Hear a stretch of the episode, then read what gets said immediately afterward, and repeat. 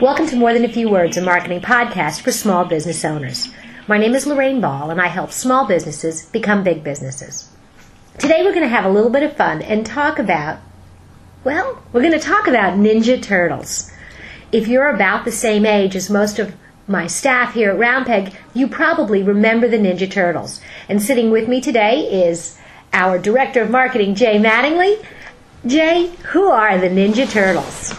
As a Ninja Turtle aficionado, I felt it was important that I sit in on this podcast. Uh, the Ninja Turtles were um, four turtles living in New York, and their names were Leonardo, Raphael, Michelangelo, and Donatello. And these turtles, if you're not familiar with the program, were life size. They had had some magic potion dropped on them, and they were crime fighters. What was interesting about the turtles is they each had their own unique personality. And we were talking about the turtles in a very interesting context. We're working right now with Hazel Walker and looking at DISC profiles, and Jay had a revelation that the turtles actually exemplify the personalities we're talking about. Jay, how do they match up? Absolutely. Uh, we'll start with the D, which is the director, somebody who uh, makes quick decisions and isn't afraid to make the tough decisions.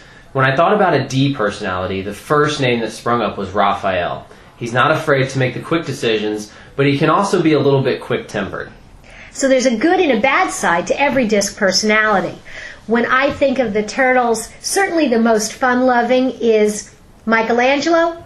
What would you say Michelangelo's DISC profile is? Easily, Michelangelo's a high I, a bit like myself.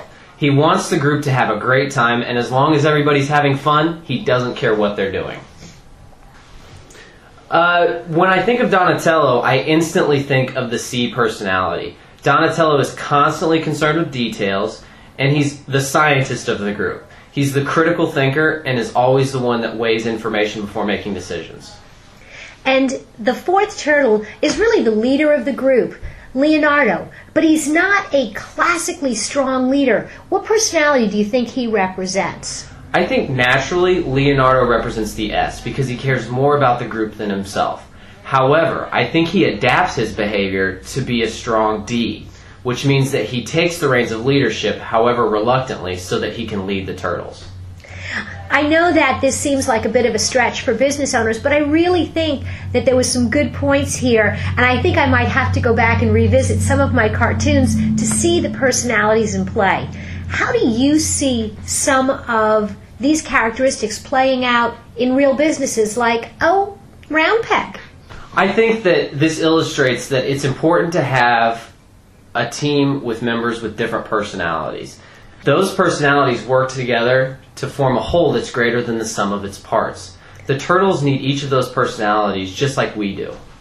I think you're dead on there. And the interesting thing about the turtles, and maybe also about small businesses, is there's tremendous respect when they're fighting against a common enemy. They are very united. But they make each other crazy because they do have different styles. And I think that's a really valuable lesson for any small business owner to look at the makeup of their team, to figure out who the players are and which personalities they represent. And I also would challenge business owners to maybe spend a little time with tools like DISC. We've been working with Hazel Walker and quite honestly have really enjoyed the conversations. We're finding it very helpful in terms of our own communication and how we approach customers. Jay, thanks so much for your insight into the Teenage Mutant Ninja Turtles. Thank you, thank you. If you've enjoyed Jay's comments today, be sure to check our blog for posts that he's written at www.roundpeg.biz. This has been another episode of More Than a Few Words. Thanks for listening.